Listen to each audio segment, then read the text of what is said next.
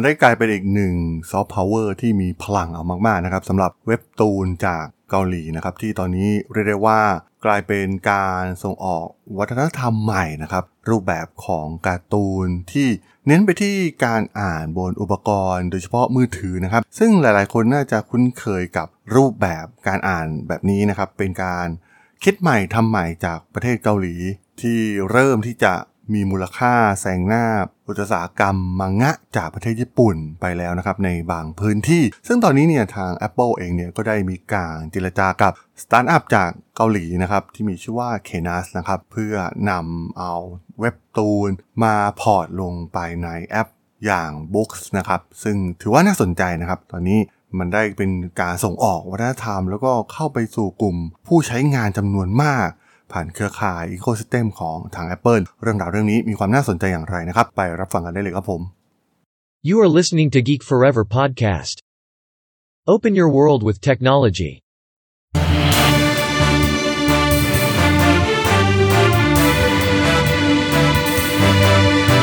This is Geek Daily. สวัสดีครับ ผมดนทลาดนจากด.ดล็อกนะครับ และนี่คือรายการ Geek Daily นะครับ รายการที่มาอัปเดตข่าวสารวงการธุรกิจเทคโนโลยีและวิทยาศาสตร์ใหม่ๆ ที่มีความน่าสนใจนะครับ ใน EP นี้มาพูดถึงเว็บตูนกันอีกครั้งหนึ่งนะครับ ก่อนหน้านี้เนี่ยก็เคยคุยไปในประเด็นเรื่องของการก้าวขึ้นมาของซอฟต์พาวเวอร์ใหม่ของประเทศเกาหลีใต้นะครับ ที่กำลังขึ้นมาท้าทายอำนาจของวัฒนธรรมมังงะจากญี่ปุ่นนะครับ ซึ่ง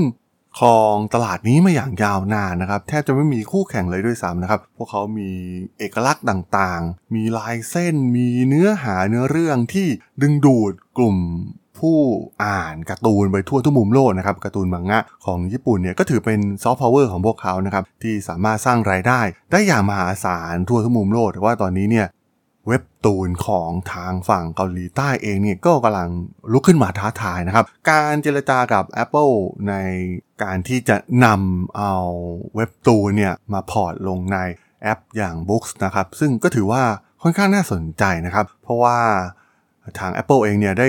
เซ็นสัญญาแบบ Exclusive เป็นเวลา 3 ปีนะครับ กับบริษัทสตาร์ทอัพ สัญชาติเกาหลีใต้ที่มีชื่อว่า Kenaz นะครับ ซึ่งจะมีการนำเอาการ์ตูนเว็บตูนเนี่ยเนื้อหาใหม่ๆ มาเปิดตัวในแพลตฟอร์มของ Apple เองนะครับ ในแอปอย่าง Books ซึ่งตอนนี้เนี่ยก็มีการเริ่มนำคอนเทนต์ลงไปที่ประเทศญี่ปุ่นแล้วนะครับ แล้วก็จะขยายให้ครอบคลุมทั้งหมด 51 ประเทศที่มีการวางจำหน่าย การก้าวขึ้นมาของเว็บตูนเนี่ยถือว่าน่าสนใจมากๆนะครับ เพราะว่า มันเป็นการออกแบบการอ่านการ์ตูนให้สอดรับกับพฤติกรรมของคนรุ่นใหม่นะครับที่พกติดมือถืออยู่ตลอดเวลานะครับหรือว่าพวกแท็บเล็ตต่างๆนะครับซึ่งแน่นอนว่าการอ่านการ์ตูนแบบดั้งเดิมเนี่ยมันค่อนข้างที่จะไม่ได้รับอัตรสที่ดีมากพอนะครับหลายๆ คนน่าจะมีประสบการณ์นะครับในการอ่านมังงะผ่านมือถือหรือว่าแท็บเล็ตเองนะครับซึ่งเมื่อลองไปอ่านเว็บตูนเนี่ยประสบการณ์มันแตกต่างกันอย่างมากนะครับ มันเป็นการดีไซน์ที่ เข้าใจพฤติกรรมของผู้บริโภคยุคใหม่อย่างแท้จริงนะครับเกาหลีใต้เองเนี่ยพวกเขาถนัดอยู่แล้วนะครับ เรื่องของดิจิตอลเรื่องของการที่ปรับตัวเองให้เข้ากับเทรนด์ใหม่ ๆ ของโลกเนี่ยพวกเขาไม่แพ้ใครอยู่แล้วนะครับแม้กระทั่ง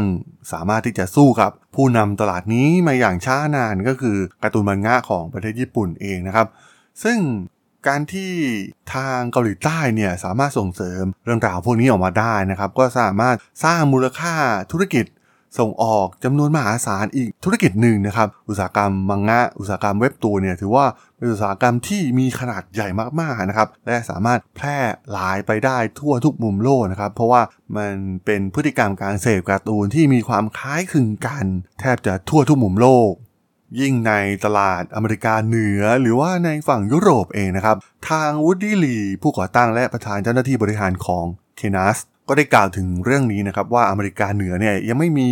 ผู้เล่นหลักที่สำคัญในตลาดเว็บตูนนะครับ ซึ่ง Apple Books เองเนี่ยจะเป็นโอกาสที่พวกเขาสามารถเข้าสู่ตลาดนี้ได้อย่างรวดเร็วมากๆนะครับ และสามารถจะสร้างความได้เปรียบเหนือการ์ตูนมังงะจากประเทศญี่ปุ่นด้วยซ้ำซึ่งในปัจจุบันเนี่ย ก็ต้องบอกว่าเว็บตูนเองเนี่ยก็เป็นแรงบันดาลใจให้กับภาพยนตร์ยอดนิยมทั่วโลกหลายเรื่องนะครับ ไม่ว่าจะเป็นการ์ตูน comedy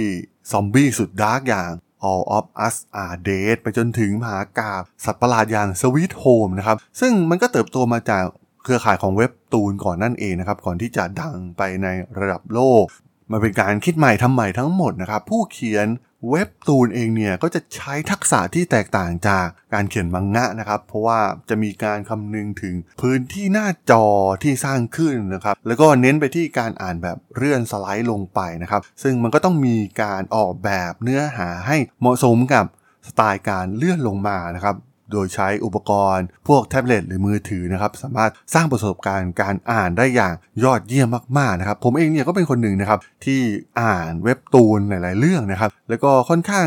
มีประสบการณ์ที่ดีนะครับสำหรับการอ่านเว็บตูนกับอุปกรณ์อย่างมือถือหรือว่าแท็บเล็ตส่วน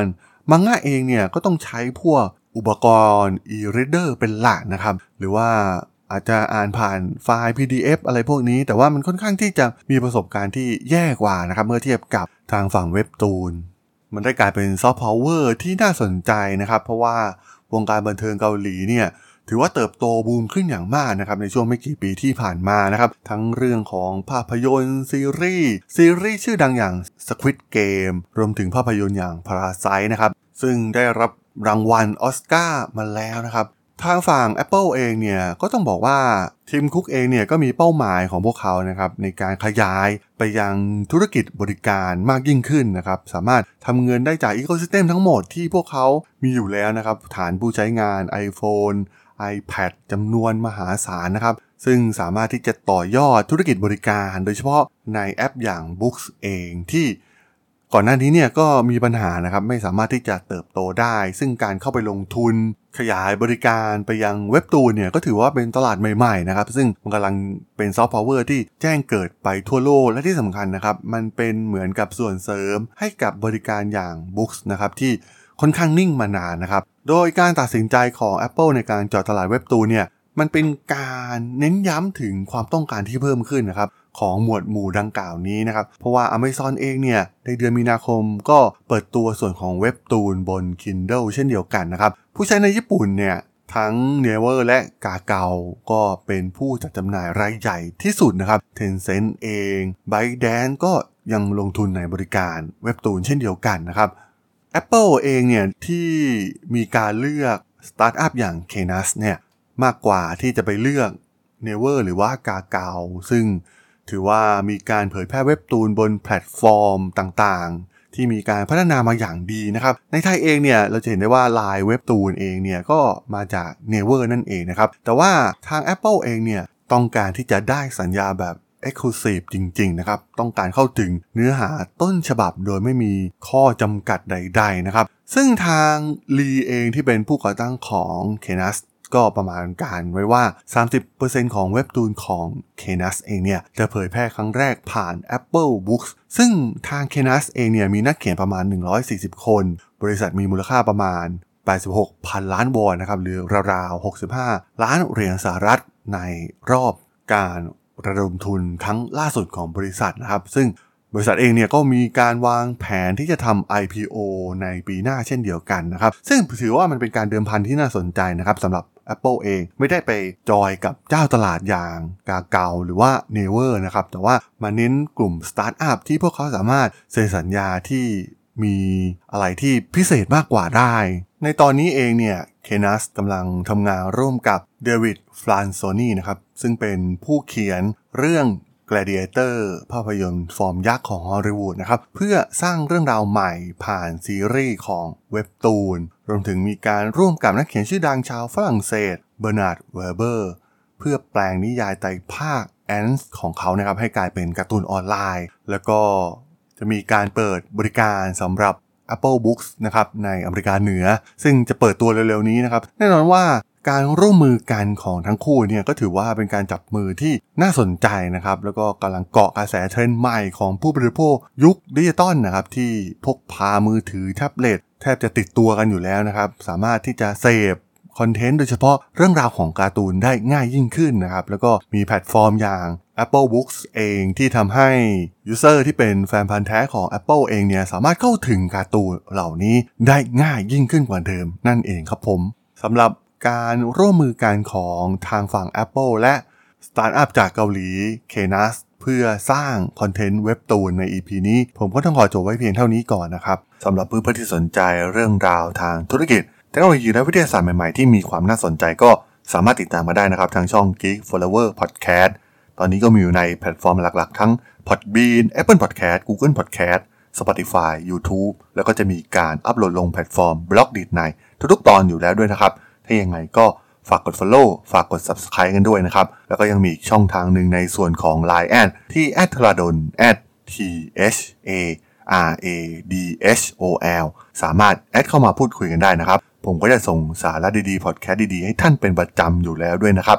ถ้าอย่างไงก็ฝากติดตามทางช่องทางต่างๆ กันด้วยนะครับสำหรับใน EP นี้เนี่ยผมต้องขอลากันไปก่อนนะครับ เจอกันใหม่ใน EP หน้านะครับผม สวัสดีครับ